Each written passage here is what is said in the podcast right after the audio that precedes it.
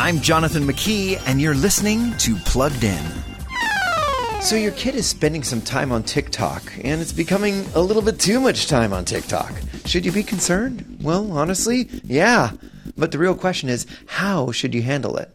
First, start by empathizing, step into their shoes. TikTok is now the place to be.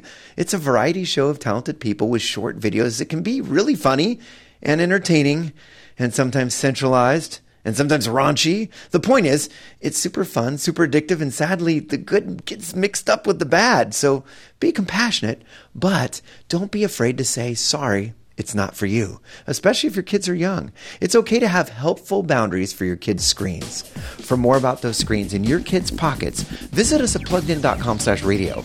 I'm Jonathan McKee, author of Parenting Generation Screen, with Focus on the Family's Plugged In.